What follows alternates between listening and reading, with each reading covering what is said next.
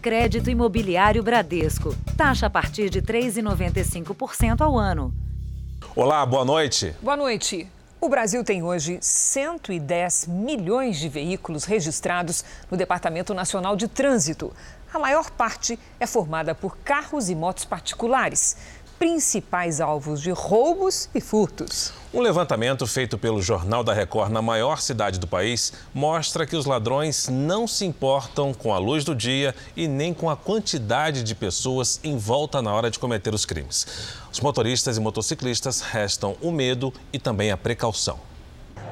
O movimento do bairro não afasta o perigo para quem precisa estacionar. O bairro onde mais furtam um carro aqui em São Paulo. Quanto te surpreende isso daí? Muito, muita surpresa, porque um bairro desse porte aqui, um bairro devia ter mais segurança, não é? O núcleo de jornalismo investigativo da Record TV analisou mais de 57 mil boletins de ocorrência sobre furtos e roubos de veículos ao longo de 16 meses aqui na capital paulista. E fez um raio-x dos locais, horários, dias e tipos de veículos mais procurados pelas quadrilhas especializadas. O populoso Tatuapé o bairro campeão de furtos na cidade de São Paulo. O farol fecha e os motoristas ficam vulneráveis a uma possível ação dos criminosos. Esse é o momento de maior tensão para quem dirige na metrópole. Isso fica ainda mais evidente nessa avenida, Aricanduva, a número um no ranking de roubos de veículos na cidade de São Paulo. São em média oito casos por mês, fora os que não foram comunicados à polícia. Em todos eles, os donos perderam os veículos em ações com uso de violência. A gente está sempre olhando para os lados, para trás, em volta. Ficar sempre atento a tudo, né? Vinícius foi vítima de um roubo. Eles estavam armados, colocaram a arma na minha cabeça, levaram meu celular, levaram minha carteira, não consegui a moto de volta, não tinha terminado de pagar ela ainda, não consegui comprar outra por conta da dívida, que ainda ficou ativa. Marcelo perdeu um Fusca de grande valor sentimental. O carro estava na garagem, portão trancado, era um carro do meu sonho, era um carro que eu cuidava, era um carro que, sabe, é aquele carrinho que você tem como uma joia, né? Veículos de cores preta ou branca são os mais visados de acordo com os registros. Quarta e quinta-feira são os dias com o maior número de crimes. A sensação de quase todos os motoristas é de que estacionar o carro ao longo do dia, ainda com a luz natural, é muito menos arriscado do que durante a noite ou madrugada quando já está escuro. Mas as estatísticas levantadas pelo Jornal da Record mostram justamente o contrário. Quase 60% dos casos de furtos de veículos são registrados durante a manhã ou o período da tarde. No fim da cadeia, quem paga a conta dessa violência é o consumidor final? No fim da cadeia, quem paga a conta da violência é, é o consumidor final. Uh, lembrando que é, o contrato de seguro ele visa aí é, proteger um risco. Então, uh, você paga por um risco maior ou um risco menor. Então, se o consumidor tem uma estratégia de que carro vai comprar, em que região vai utilizar esse carro, eventualmente em que períodos vai utilizar esse carro, ele está contribuindo com a sua seguradora para diminuir o risco. E, obviamente, isso se traduz numa economia financeira. Veja agora outros destaques do dia. Ministério da Saúde suspende o contrato de compra da Covaxin. Farmacêutica responsável pela vacina no Brasil pede uso emergencial à Anvisa. Com alta na taxa extra, a conta de luz fica em média 5% mais cara. Taxa de transmissão da Covid no Brasil é a menor em 40 dias. Temperaturas chegam a 7 graus negativos no sul do país. E na série especial, moradores de uma das capitais mais ricas do Brasil convivem com a falta d'água.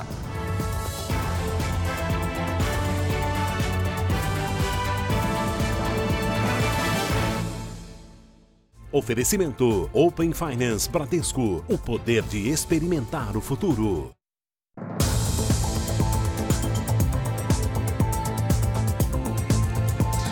No Rio de Janeiro, um homem foi detido por fingir ser policial civil nas redes sociais. Ele se exibia com fardas, armas e até comemorava o aniversário de uma carreira que não existia. O que os investigadores querem descobrir é se o suspeito teve alguma vantagem com a fantasia. Era tudo um faz de conta. Foi o que a polícia encontrou na casa de um tatuador que vivia uma fantasia nas redes sociais: ser policial. Thierry Martins, de 31 anos, gostava de se exibir caracterizado, pronto para entrar em ação. Farda, colete, pistola e até cara de mal. E nas postagens ia além, chegava a marcar os locais onde supostamente trabalhava, como a Delegacia de Homicídios e a CORE, o grupo de elite da Polícia Civil. Nessa publicação, o tatuador teve a ousadia de comemorar os falsos nove anos de corporação. A vaidade custou caro. Uma denúncia anônima alertou a polícia. Thierry Martins foi detido e teve que explicar por que se passava por um agente público de segurança. O tatuador, enfim, conseguiu chegar onde sempre sonhou numa delegacia, mas não como policial. Ele confessou realmente que se apresentava como policial civil nas redes sociais, supostamente porque ele idolatrava essa, essa função. Por isso que às vezes é importante a divulgação, alguém que tenha sido alvo de ameaças, constrangimentos, procurar a delegacia policial para a gente realmente compreender. Os verdadeiros policiais encontraram no apartamento de Thierry, em Niterói, frascos de anabolizante o hormônio sintético tem venda controlada. No local, não havia prescrição médica para o uso. Thierry deverá responder em liberdade pelo crime de usurpação de função pública, por ter se passado por policial civil. No Rio de Janeiro, grávidas que tomaram a vacina da AstraZeneca e Oxford vão receber a segunda dose de imunização com a Pfizer. É a primeira vez que uma combinação de dois imunizantes é feita no Brasil. A Suelen está no nono mês de gestação e não vê a hora de ter o filho nos braços. Hoje, com a liberação do médico, tomou a primeira dose da vacina contra a Covid-19. Foi bem gratificante. Demorei um pouquinho para tomar coragem para tomar, mas consegui, graças a Deus. Desde maio, o uso do imunizante da AstraZeneca em grávidas e mulheres que deram à luz nos últimos 45 dias está suspenso pelo Ministério da Saúde. Hoje, o Comitê Científico da Prefeitura do Rio anunciou que vai autorizar a aplicação da segunda dose com a vacina da Pfizer. Mas a orientação é que primeiro seja feita uma avaliação com o médico que acompanha a gestante. A nossa expectativa é que 580 grávidas que têm comorbidade, que tomaram a vacina da AstraZeneca, possam completar o seu esquema vacinal com a vacina da Pfizer. A combinação de vacinas diferentes já é autorizada em pelo menos quatro países. Embora ainda não existam estudos específicos dos efeitos em gestantes, os testes clínicos em outros grupos indicam que o procedimento é seguro. Nessa quarta-feira, o governo do Rio vai se reunir com secretários de saúde dos municípios para decidir se a medida passa a valer em todo o estado. Os países que começaram a vacinar antes sofreram muito com falta de vacina para completar o esquema. Como isso já foi feito em outras doenças, resolveu-se testar isso, fez claro com segurança e chegou-se à conclusão que é efetivo e é seguro. A Sara é médica. Grávida de quatro meses, ela se prepara para tomar a segunda dose. Como gestante, eu estava bem ansiosa, uma vez que eu estou em atendimento, então eu estou em exposição e segundo, para ter esse benefício não só para mim quanto para o meu bebê. Vamos aos números de hoje da pandemia. Segundo o Ministério da Saúde, o país tem 18 milhões 513 mil casos de Covid-19. São quase 516 mil mortos. Foram 1.893 registros de mortes nas últimas 24 horas. Entre ontem e hoje, quase 106 mil pessoas se recuperaram. No total, já são 16 milhões 779 mil pacientes curados e mais de 1 milhão 218 mil seguem em acompanhamento. Essa semana, a taxa de transmissão da Covid no Brasil caiu e foi de 1,13 para 0,98. Menor número nos últimos 40 dias. O que, isso significa? Esse índice de 0,98 significa que um grupo de 100 infectados pelo coronavírus transmite a doença para outras 98 pessoas. Esses dados são do Imperial College de Londres. Em todo o mundo, cresce a preocupação com a variante Delta do coronavírus. Ela já está presente em mais de 90 países e tende a se tornar dominante em vários deles. A variante Delta, identificada pela primeira vez na Índia, é responsável por mais de 90% dos novos casos de Covid-19 no Reino Unido. Mesmo percentual relatado pela Rússia, que também enfrenta um aumento de novas contaminações. Ela também é predominante na África do Sul. Em Portugal, 55% das infecções diárias são causadas por essa mutação. Na França, 20%. A variante Delta é mais contagiosa que as demais e também está presente no Brasil. Nos Estados Unidos, uma em cada cinco pessoas é contaminada pela mutação.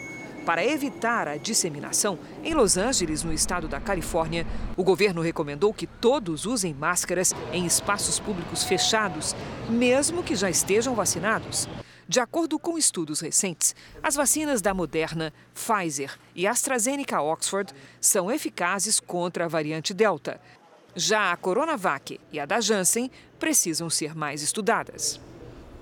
Nos primeiros cinco meses desse ano, houve um aumento de quase 60% no atendimento a mulheres vítimas de violência na cidade de São Paulo. Foram mais de 15 mil pedidos de ajuda à mulher. A boa notícia é que denunciar o agressor está ficando mais fácil. É o raio-x de um crime contra a mulher. A gente começou a discutir por ciúmes meu, porque eu queria que ele respondesse umas perguntas normal de casal e eu estava insistindo que ele respondesse. E por isso ele se achou no direito de me dar um soco, simples assim. Mas foi um soco muito bem dado. O impacto me deixou em choque. A jovem de 24 anos perdeu um dente e outros três foram afetados. Eu vou ter que fazer uma cirurgia para poder tirar esse dente, que vai ficar pro resto da vida assim, colocar uma prótese ele deixou um estado muito grave. O agressor tem a mesma idade que ela. Os dois se encontravam há cerca de um mês. Tentava te humilhar? De forma sutil. Não desconfiava nem um pouco. Para mim, aquele era o jeito dele. Eu acho que eu estava gostando tanto dele que eu me ceguei para os sinais. A garota está envergonhada e traumatizada. Ele me deixou com um rosto totalmente diferente, não parece eu, assim, olhando no espelho. Eu acho que o meu sorriso ele era mais, o que eu mais tinha de bonito no rosto. Agora eu me sinto, sei lá, não consigo olhar direito, eu me sinto feia. Essas reações são comuns entre as vítimas desse tipo de crime, mas aos poucos elas entendem a importância de procurar ajuda e de denunciar os agressores. Há uma série de julgamentos que permeiam esse tipo de violência. A culpabilização dessa mulher, a responsabilização por estar envolvida nessa situação de violência, quando ela entende, ela tem clareza de que existem espaços que podem acolhê-la, espaços que vão ouvi-la sem julgamento, ela se sente mais segura para se achegar. Só nos primeiros cinco meses deste ano, mais de 15 mil mulheres procuraram os serviços de acolhimento da Prefeitura de São Paulo. O número é 58% maior do que no mesmo período do ano passado. Existem diversas formas de violência contra a mulher e muitas vezes, para quem está envolvido com o problema, é difícil de identificar. Os serviços de apoio aqui do município utilizam uma escala internacional, o violentômetro, que começa com atitudes como piadas ofensivas e chantagens e já indicam que é preciso tomar cuidado, porque pode passar para as humilhações em público, intimidações, e aí já é o momento de se pedir ajuda e depois denunciar, porque esses comportamentos podem evoluir para os tapas, chutes, abusos sexuais e até a morte. É importante que não só as vítimas sejam responsáveis pelas denúncias. Todos nós precisamos estar envolvidos é, no enfrentamento à violência contra a mulher. É importante que nós é, possamos ouvir e olhar para isso sem julgamentos. Nós não sabemos o que está envolvido nessa, nessa relação. E sim, fazer a denúncia. Pelos telefones 156 na cidade de São Paulo e 180 em todo o Brasil, Os atendentes encaminham a pessoa para o serviço adequado. A jovem que ouvimos no início da reportagem descobriu que não foi a primeira vítima do homem que a agrediu. Eu não merecia isso. Nenhuma mulher merece, na verdade. Eu não quero que tenha outras vítimas disso, sabe? Eu não vou calar minha boca como outras fizeram. Denuncie. A seguir, você vai ver que a conta de luz do mês que vem vai subir em média 5%. E na série especial, moradores de uma capital brasileira escolhem entre tomar banho ou lavar roupas.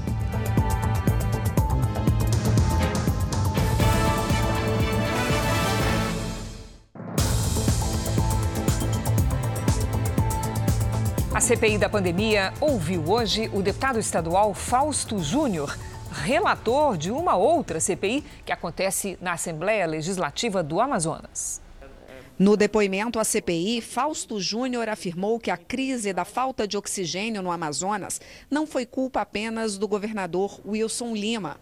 Segundo o deputado, que foi relator da CPI da Saúde no estado, os ex-governadores também tiveram sua parcela de responsabilidade.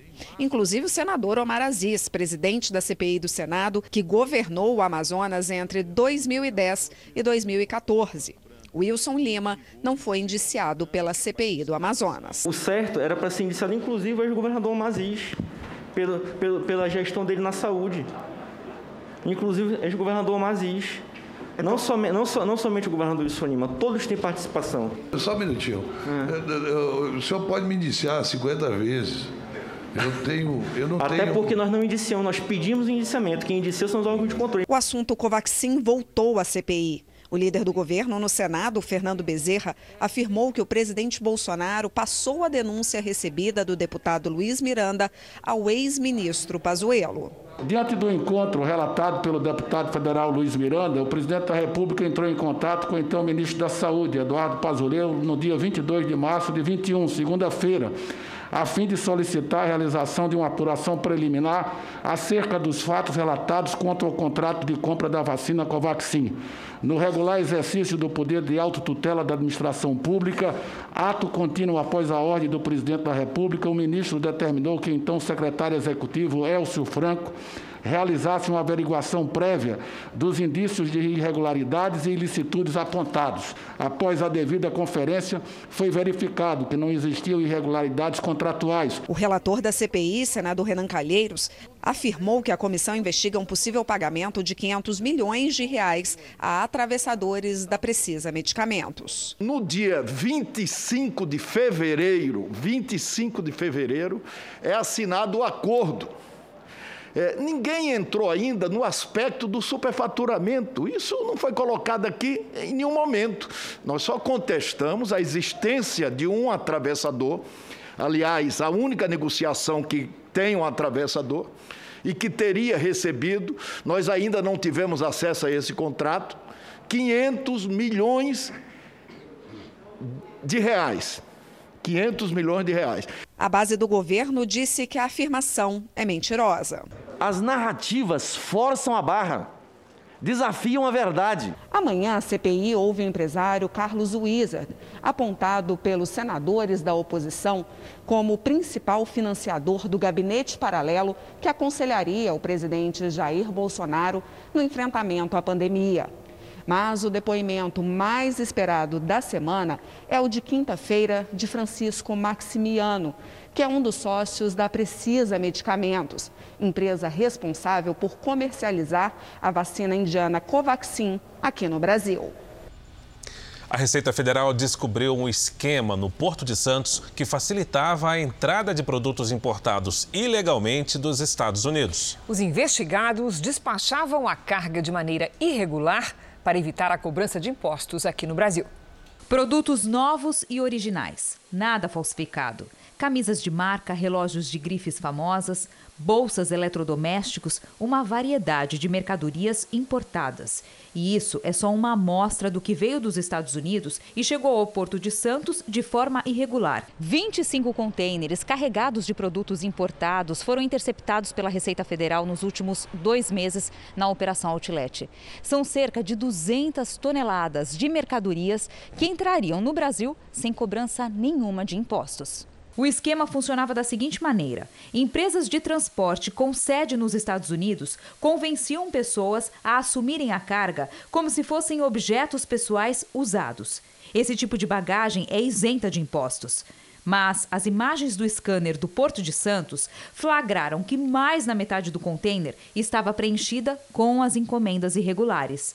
Até armas e munições vinham escondidas nessas cargas. Essa pessoa se faz passar por um viajante que está retornando ao Brasil em caráter definitivo, né? E responde por toda essa carga que vem disfarçada de bagagem desacompanhada, né? Para obter isenção e passar sem uma fiscalização tão rígida. As encomendas eram feitas por lojas e pessoas físicas espalhadas pelo Brasil, que levavam vantagem no valor dos produtos três empresas de transporte e pelo menos 25 pessoas são investigadas. Veja a seguir: milionária é presa por suspeita de mandar matar o namorado. E na série especial, com reservatórios quase secos, moradores de uma capital brasileira já convivem com o racionamento de água.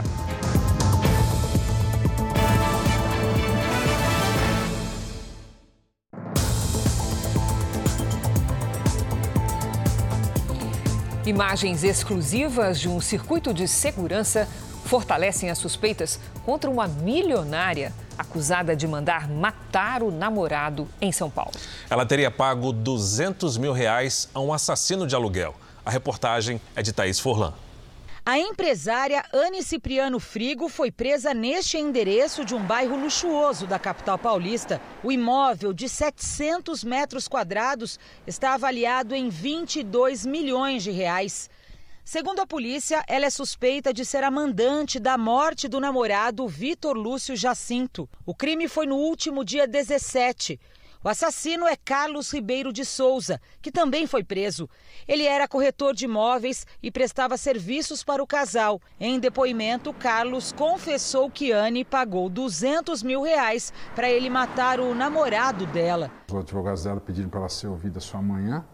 E o, o executor já fala que, que, que, que, ele, que ele foi morto porque estava praticando algumas traições com, com relação a, a ela. Câmeras de segurança mostram um momento em que Carlos chega até o condomínio onde Vitor morava. Ele está neste carro preto. Carlos desce e caminha até a frente do veículo com tranquilidade. As imagens não mostram, mas os dois saem dali juntos dentro do carro. Chamou ele para ver um terreno na, na Castelo Branco. É, durante o trajeto, ele dá um tiro é, no coração da vítima, pelas costas é, leva até a represa, é, deixa o corpo é, perto da represa e joga é, combustível no rosto e nos pés da, da vítima. A polícia localizou o corpo neste ponto de mata fechada, perto da represa Guarapiranga, na zona sul de São Paulo e também encontrou o cartucho da bala que teria sido usada no assassinato dentro do veículo. Para despistar a polícia e a família da vítima, a mulher continuou utilizando o telefone do namorado se passando por ele. Ela mandava mensagens tranquilizando os familiares e amigos. Assim ninguém sentiria falta de Vitor. Mas o que Anne não contava era que a polícia já estava monitorando o telefone dele porque havia encontrado o corpo e suspeitava de um crime passional. Ela fez aniversário dia 19, aí o, o no caso, o, ela mesma se passando pelo Vitor, mandou parabéns para ela, para dar a entender que ele ainda continuava vivo, só que ela não contava que a gente já tinha encontrado o corpo e as investigações já tinham começado. Há poucos meses, ela deu de presente para o namorado este carro, avaliado em mais de 2 milhões de reais. O veículo hoje está à venda numa concessionária. Em muitas cidades baianas, as tradicionais guerras de espadas não foram suspensas, mesmo estando proibidas há 10 anos. E dessa vez elas aconteceram em um subúrbio da capital, Salvador. O artefato explosivo descontrolado faz a multidão correr. Esse casal que passava com um carrinho de bebê tenta fugir do fogo. Mas para quase todos que estão na rua, sem máscaras, expostos ao perigo dos fogos e do coronavírus, tudo parece diversão.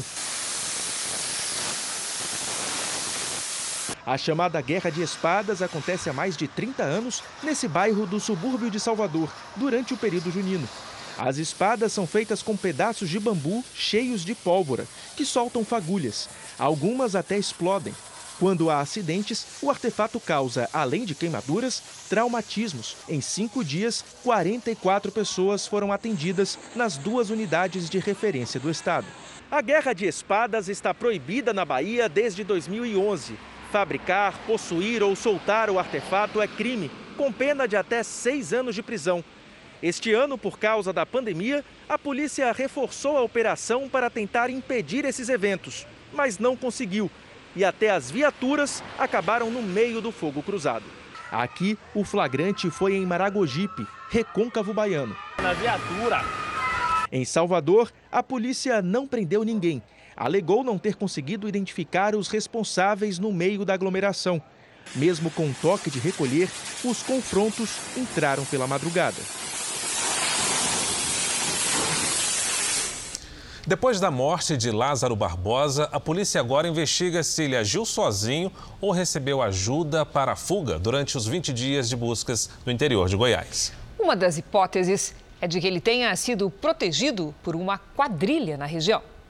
A suspeita é que Lázaro Barbosa, que carregava quase 5 mil reais em dinheiro, quando foi encontrado pela polícia, iria se encontrar com um comparsa em Brasília e fugir. Uma pessoa que está foragida, que está se escondendo em canal, não tem como receber esse dinheiro. Certamente alguém está patrocinando isso e alguém que tem recurso. Segundo as investigações, é provável que Lázaro fizesse parte de uma quadrilha que age aqui na região de Águas Lindas de Goiás. A morte de quatro membros da família Vidal em Ceilândia, no Distrito Federal, que deu origem a toda a caçada, poderia estar relacionada a um acerto de contas por uma disputa de terras. Excluímos a possibilidade de ter sido esse crime praticado pelo Lázaro mais um? Não. Excluímos a possibilidade de ter sido Lázaro mais dois? Não. Ou seja, é, nada é excluído nesse momento. A delegacia também vai investigar a suposta troca de tiros entre Lázaro e os policiais militares. O fugitivo foi morto em uma mata depois de se encontrar com a ex-mulher. No total, os policiais dispararam 125 tiros. Em depoimento, os policiais disseram que foram recebidos a tiros, vindos de uma espécie de arbusto bem fechado. Eles teriam dito para que Lázaro soltasse a arma e se entregasse. Como os tiros não cessaram, decidiram revidar. Os peritos colheram o material genético de Lázaro para ser incluído no banco de dados de criminosos de Goiás.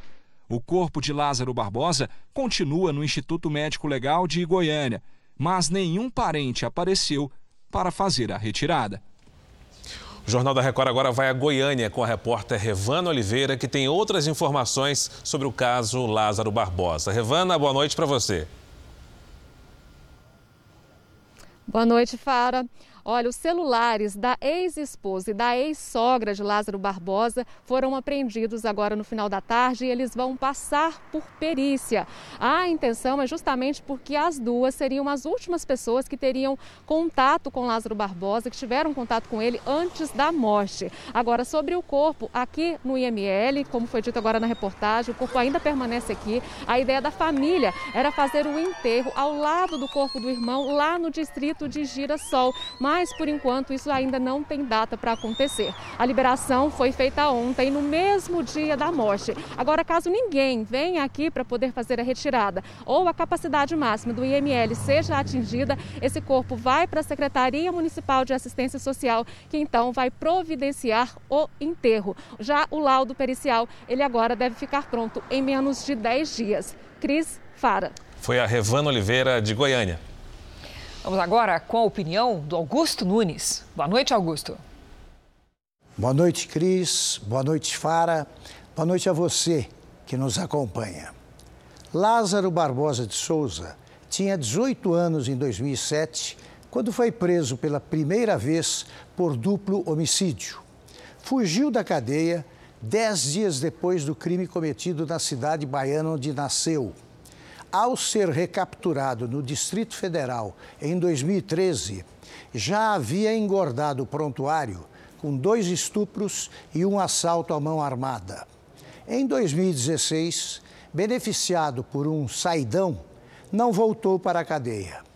Preso de novo em 2016, aumentou a coleção de fugas e delinquências antes de tornar-se nacionalmente conhecido com o extermínio de uma família inteira. Um sistema processual e penitenciário que não consegue proteger a sociedade de um criminoso patológico é um sistema a caminho da falência. Depois de abalar a confiança no sistema processual e nos presídios, o assassino escancarou durante 20 dias as deficiências da segurança pública.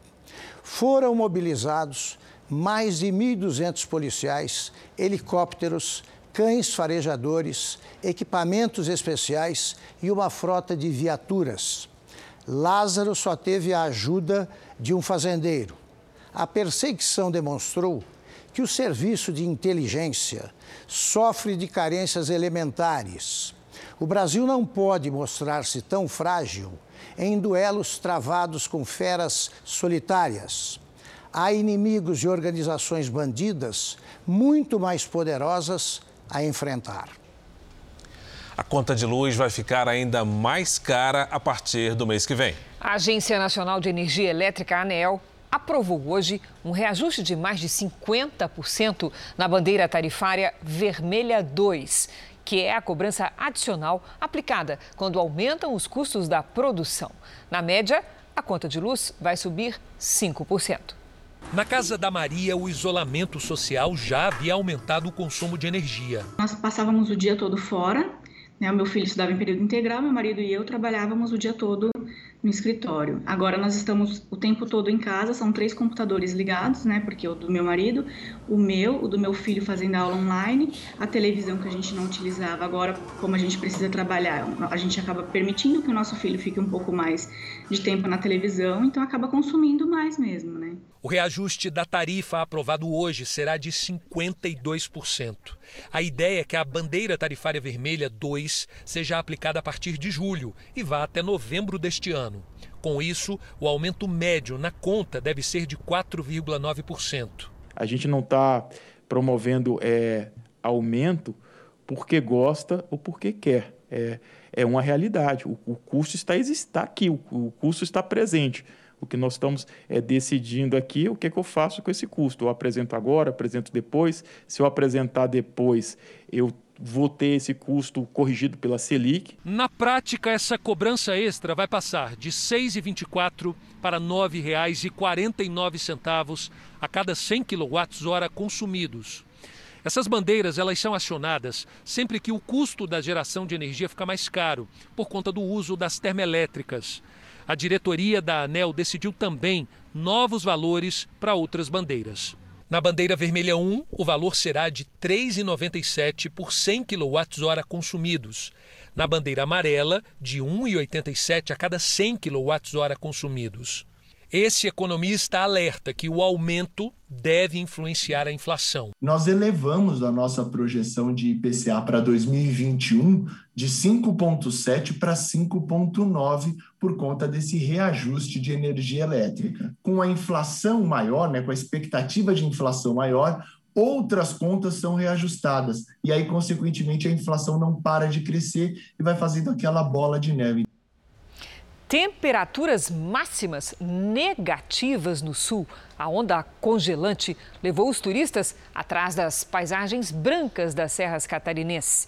Hoje nevou pelo segundo dia seguido. A terça-feira começou gelada na Serra Catarinense. Os termômetros marcavam 4 graus negativos. O vento frio deixava a sensação térmica em menos 10. Mas nem por isso os turistas fugiram da região. Muito pelo contrário, a neve registrada ontem lotou a cidade de São Joaquim. Achei que estava preparado, mas o frio está muito intenso. Não estou tão preparado assim, não. Todos os hotéis e pousadas estão com 100% de ocupação. Enquanto o clima não chega na condição ideal para a neve, os turistas se encantam com as árvores de cristal. A água jogada estrategicamente nos galhos forma o gelo que encanta quem passa por aqui e revela o frio intenso que faz na Serra Catarinense. E agora à noite, para a alegria dos turistas, voltou a nevar em São Joaquim, na Serra Catarinense. No Rio Grande do Sul, alguns municípios registraram a menor temperatura do ano. Em São José dos Ausentes, os termômetros marcavam menos 1,9 graus ao amanhecer. A água congelou. Já em Curitiba, fez um grau no início do dia, o que provocou essa bela imagem no parque. Na região centro-oeste do país, também fez frio. 17 municípios de Mato Grosso do Sul registraram geadas. Os pastos ficaram branquinhos e os carros amanheceram cobertos de gelo. Fez zero grau essa noite aqui. É o que a gente chama de frio de rachar. Pois bem, o frio vai avançando. Nessa terça-feira, em Rio Branco, no Acre, a máxima não passou dos 17 graus. São 13 graus abaixo da média. Por que será que essa onda de frio está tão intensa, muito mais do que as outras? Vamos perguntar para a Lidiane Sayuri. Boa noite, Lid. Boa Qual noite. a explicação? Olha, não quero nem tirar a mão do bolso, viu? Tá muito frio. Boa noite para você, para o Fara, para quem nos acompanha. Olha só, isso acontece por causa da pressão atmosférica. Vamos ver por que essa massa de ar frio que se formou no Polo Sul ganhou força, mais ainda desta vez, né? É porque a pressão do ar está maior. Com a pressão do ar maior, as temperaturas ficam mais baixas. E aí, a massa de ar polar que vem ali no rastro da frente fria ganha intensidade para empurrá-la até o norte do país. A quarta-feira segue fria e com chance de geada em todos os estados do sul, em Mato Grosso do Sul e também no interior de São Paulo. Atenção entre os litorais de Santa Catarina e de São Paulo. Uma tempestade na altura do Paraná provoca muita ventania e ressaca. Chove entre o norte do Amazonas e o litoral do Nordeste. Na Serra Catarinense, mínima de 3 graus negativos. Em Porto Alegre, faz até 13 graus à tarde. No Rio de Janeiro, 18, em Campo Grande, 22, em Salvador, 26 e até 29 em Manaus. Curitiba e São Paulo registraram a tarde mais fria do ano. Nesta quarta, mínima de um grau negativo logo cedo na capital do Paraná. Na capital paulista, quem acordar cedo vai ter, digamos, menos dificuldade para sair da cama. Isso porque a maior temperatura do dia será marcada pela manhã, 14 graus. Já à noite, faz apenas 8. Nesse clima de frio, a gente vai para o Tempo Delivery. A Ieda de Campo Grande, Lidiane, quer saber como é que fica o tempo lá na capital de Mato Grosso do Sul. Vamos lá, Fara. Oi, Eda, acabou a friagem, viu? Nada de chuva nos próximos dias. A quarta-feira amanhece com geada. Depois o sol aparece e faz 18 graus. Na quinta, um pouco mais quente, 21. E na sexta, até 25. O Irã, da cidade de Penha, em Santa Catarina, quer saber se ele vai passar frio. Ah, opa! Vamos lá, Ivan. Irã. As manhãs seguem menos geladas e as tardes menos frias. Nesta quarta, faz até 18 graus. Olha só, na quinta, 20 e até 21 na sexta. Participe você também do Tempo Delivery pelas redes sociais. Mande a sua mensagem com a hashtag você no JR. Boa noite, gente. Boa noite, Lid. Obrigada. Obrigado, Lidiane. O Ministério da Saúde suspendeu temporariamente o contrato para a compra da vacina indiana Covaxin. O acordo para a aquisição do imunizante é investigado pela CPI da pandemia e agora também pela Controladoria Geral da União e pela Polícia Federal. A recomendação de suspender a compra partiu da Controladoria Geral da União para uma análise mais detalhada e como medida preventiva. Nós abrimos uma investigação preliminar na semana passada, uma auditoria específica em relação aos relatórios, em relação ao contrato. E o tempo de suspensão vai durar tão somente o prazo da apuração. E esperamos aí, em não mais de 10 dias, já ter uma resposta sobre essa análise. Depois de participar de uma cerimônia no Palácio do Planalto com o presidente Jair Bolsonaro, o ministro da Saúde, Marcelo Queiroga, disse que o ministério também irá investigar as denúncias. O Ministério da Saúde vai fazer uma apuração administrativa para verificar todos os aspectos é, da temática que foi suscitada a partir da, do final da semana passada. E assim que tivermos dados mais concretos, nós vamos comunicar aos senhores. Queiroga também afirmou que a suspensão do contrato não prejudica o calendário de vacinação contra a Covid-19. Nós não contamos com esse imunizante e já antes, desde o início da nossa gestão de pouco mais de 100 dias, se os senhores observarem, nós já tínhamos é, retirado tanto a Covaxin quanto a Sputnik do calendário, por quanto ambas não tinham a autorização da Agência Nacional de Vigilância Sanitária. O Ministério da Saúde voltou a afirmar que não pagou nenhum centavo pela vacina Covaxin.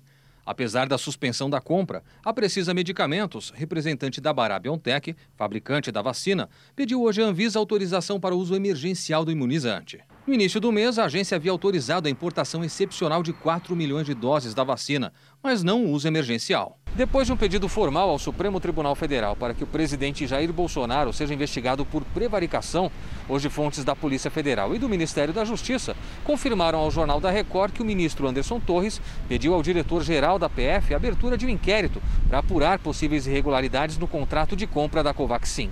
O inquérito deve apurar inclusive o bloqueio ao acesso dos sistemas do Ministério da Saúde pelo chefe de importação, Luiz Ricardo Miranda, irmão do deputado federal Luiz Miranda, que revelou as supostas irregularidades.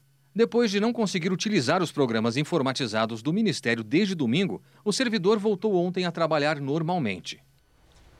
O mundo alcançou hoje a marca de 3 bilhões de vacinados. Então vamos ver também como está a situação aqui no Brasil. Somadas as aplicações da primeira e segunda doses, mais de 1 milhão 880 mil pessoas receberam a vacina contra o coronavírus nas últimas 24 horas. Hoje, o país tem mais de 73 milhões 189 mil vacinados com a primeira dose e mais de 26 milhões 200 206 mil tomaram as duas doses, completaram a imunização, 12,38% dos brasileiros. Mato Grosso do Sul se mantém o estado com a maior parte da população vacinada. São 40,53% dos matogrossenses, 1 milhão 138 mil moradores receberam a primeira dose. No Sudeste, o Espírito Santo aplicou a primeira dose em mais de 38% dos moradores, equivalente a 1 milhão 556 mil vacinados.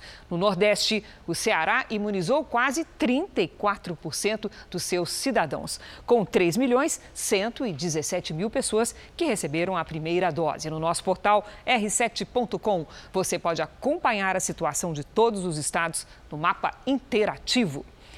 Vamos agora ao vivo porque um estudo inédito da Universidade de São Paulo mostra que o coronavírus infecta e se replica a partir dos tecidos que produzem a saliva. Os detalhes sobre essa importante descoberta com a nossa colega Giovana Rizardo. Boa noite, Giovana.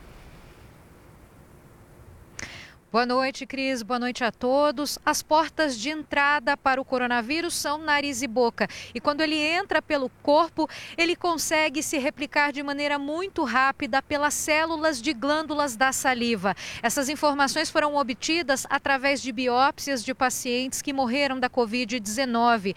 Isso ajuda a explicar o motivo do vírus ser tão infeccioso e também a necessidade do uso de máscaras para a segurança das pessoas e usar como barreira de proteção. Eu conversei com um dos pesquisadores que destacou uh, o coronavírus, o quanto ele é diferente e peculiar em relação a outros vírus já conhecidos a gente está tentando identificar é, quem são os pacientes e quem são as pessoas que é, têm uma carga viral maior é, no tecido salivar e quem tem uma carga viral menor. Então, fazendo algumas correlações com idade, para entender se o paciente idoso tem uma capacidade de eh, transmissão maior, se de fato as crianças eh, têm essa capacidade de transmissão menor, que é algo que se fala bastante. Então, a gente está tentando caracterizar as amostras para entender quem que são os agentes contaminantes, uma vez que a gente já sabe agora eh, um importante tecido que contribui para essa contaminação. Vamos continuar ao vivo agora. Vamos para o Japão, porque o governo de Tóquio precisou alterar o percurso da tocha olímpica por causa do aumento de casos da Covid-19. Nós vamos conversar sobre esse assunto com a nossa correspondente, a Silvia Kikuchi, que tem as informações. Bom dia para você, Silvia. Olá, Cris, Fara. O governo anunciou nesta terça-feira que a tocha olímpica não vai mais passar por vias públicas da cidade. A partir do dia 9 de julho, a tocha chega a Tóquio, passando principalmente pelo subúrbio e locais mais distantes. E estará no centro da cidade a partir de 17 de julho. Autoridades não descartam medidas de emergência para conter o vírus, mesmo depois do início da Olimpíada. Nesta terça-feira, foram registrados 386 novos casos de Covid em Tóquio. Cris, para. Obrigada, Silvia. Uma carta escrita há três meses alertava sobre os danos no prédio que desabou em Miami, nos Estados Unidos. O número de mortos subiu para 12 149 pessoas estão desaparecidas. Escrita pelo presidente da Associação do Condomínio, a carta fala que os danos na estrutura do prédio haviam piorado significativamente nos últimos anos. O documento foi enviado aos moradores em abril e ainda dizia que era necessário investir o equivalente a 75 milhões de reais em obras para regularizar o edifício. Enquanto as causas do desabamento são apuradas, equipes de resgate buscam os desaparecidos no local da tragédia pelo sexto dia seguido. O presidente Biden e a primeira-dama anunciaram hoje que visitarão o local do desabamento na quinta-feira. A estiagem em represas do sul e do sudeste do Brasil é tão grave que uma capital convive há um ano com rodízio no fornecimento de água. Alguns moradores de Curitiba se esforçam para ter um mínimo de dignidade no dia a dia. Muitas vezes precisam escolher entre lavar roupas, tomar banho ou até beber água. Tarefas básicas em muitas casas espalhadas pelo país. Lavar roupa ou encher um balde para limpar o quintal. A gente às vezes não tem água nem para beber. Em algumas regiões da capital do Paraná, cuidar da família virou tarefa ainda mais difícil. Esse aqui é o teu tesouro, Jamil? Pois é, esse aqui é o meu tesouro, água, né? Hoje em dia a água vale muito.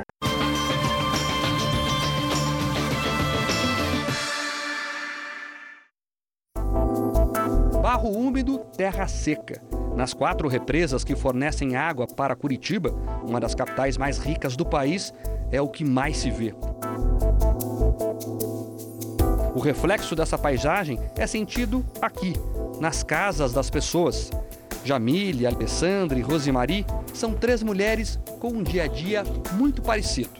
Se você não tem água, você não vai poder beber, você não vai poder comer, você não vai poder ficar limpo, não vai poder dormir sossegado. Vai lavar uma louça, é o maior trabalho que dá, roupa já não dá para lavar. Tá bem complicado, né? Eu dependo de água todos os dias para alimentação, né? Para dar água para os animais. O rodízio de água já acontece há mais de um ano na Grande Curitiba. São 60 horas de fornecimento e 36 horas sem água. Dessas três mulheres, a situação mais complicada é a de Jamile. Ela é protetora de animais e cuida de 50 cães retirados das ruas. Qualquer sugestão para economizar é difícil de ser seguida. A Jamile preparou um verdadeiro arsenal para guardar água. Bacia, balde, galão d'água, até uma caixa d'água extra ela comprou. Essa aqui fica no quintal e ela utiliza para colher a água da chuva. Mesmo assim, quando a torneira seca, os cachorros ficam assim. Abrir a torneira para você hoje significa o quê? Falta de água. Praticamente sete dias na semana quatro dias sem, sem água. Por causa dos animais, então assim, ou eu compro água quando realmente acaba, né, zera, eu compro água para os animais e daí acabo tendo que tomar banho na casa da minha mãe. A falta de água que castiga algumas regiões do Nordeste, desta vez atingiu em cheio o sul do Brasil. A situação dos reservatórios é considerada crítica. Juntas, as quatro represas da Grande Curitiba têm 54% da capacidade. E isso pode não ser o suficiente para o período de seca na região que começa agora. Normalmente, para esta época do ano, o nível estaria acima dos 90%. A situação mais preocupante é da represa do Iraí, na região metropolitana de Curitiba.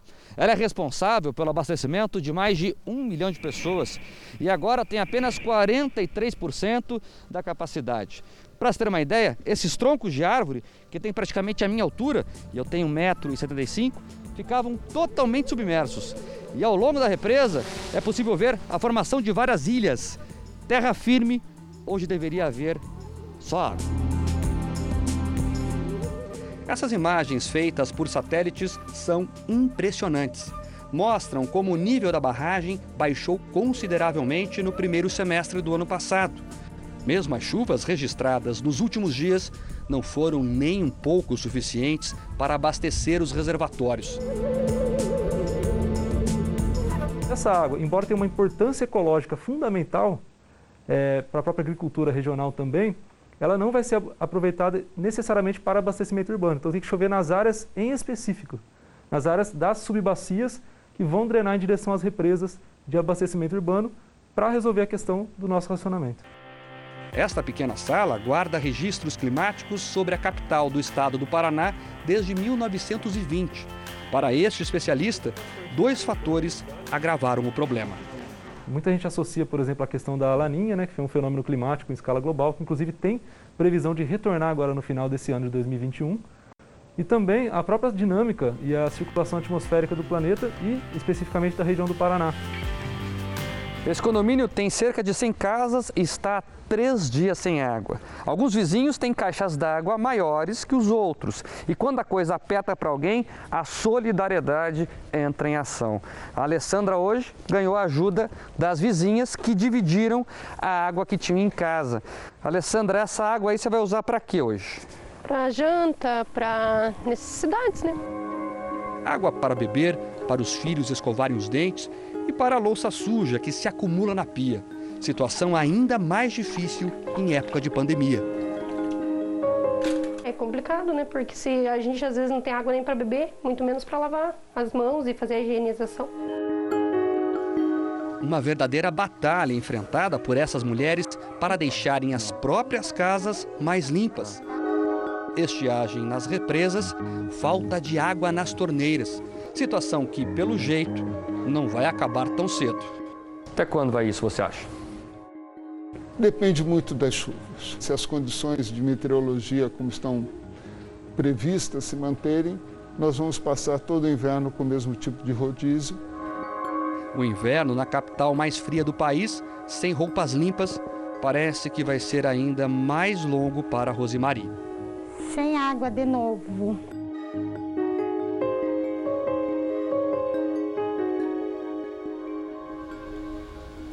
E esta edição do Jornal da Record termina aqui. E à meia-noite e meia tem mais Jornal da Record. Fique agora com a novela Gênesis. A gente se vê amanhã. Até lá. Uma excelente noite para você e até amanhã.